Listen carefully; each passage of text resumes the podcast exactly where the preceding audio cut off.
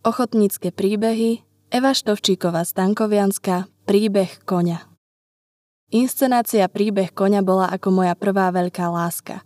Aké také skúsenosti s divadlom som mala a začínala som pôsobiť na osvete ako metodička pre divadlo. Zrazu sa objavila na mojom pracovnom stole divadelná hra. Niekto z ochotníkov ju vrátil. Od toho momentu, ako som ju zbadala, sa niečo udialo. Zobrala som si ju domov, prečítala a vedela som, že toto je predloha pre môj súbor. Téma hry a príbeh Holstomera bol ako stvorený pre nášho Vilka do Čolomanského. Veľa sme sa o téme a vôbec o hre rozprávali a veľa hodín strávili na javisku, lebo nás to neskutočne spolu bavilo.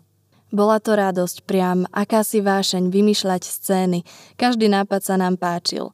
Samozrejme, nie všetky nakoniec zostali. Nic sme si nespochybňovali, len časom sa vytriedili tie, v ktorých som im neverila. Všetci boli veľmi výrazné a rozdielne osobnosti, nebolo ľahké ich udržať na úzde. Zároveň to bola hybná sila. Pre nás bolo najdôležitejšie, čo povie divák na predstavenie a každá prehliadka mala jediný cieľ – vyhrať. Nevedeli sme, s kým budeme súťažiť, aké sú to súbory. O tom sme ani nerozmýšľali, dôležité bolo vyhrať sami nad sebou. Zvládnuť ten ošial a tú neprekonateľnú túžbu vydať zo seba všetko a vtiahnuť diváka do deja hry tak, aby na to nikdy nezabudol. Nebola to len moja prvá veľká láska, na ktorú sa nikdy nezabúda, ale bola to pre mňa aj veľká škola divadelného života. Veľkým zadosť učinením sa pre mňa stal rozhovor s Alou Zorinovou na scenickej žatve v Martine, keď sa ma opýtala, či pozná Moskovské divadlo na Taganke, lebo poetika a spôsob inscenovania boli veľmi podobné.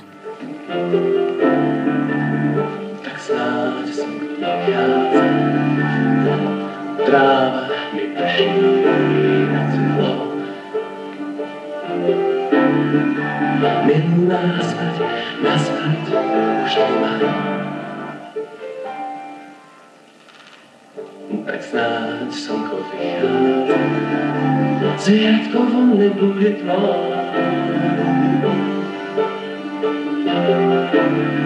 thank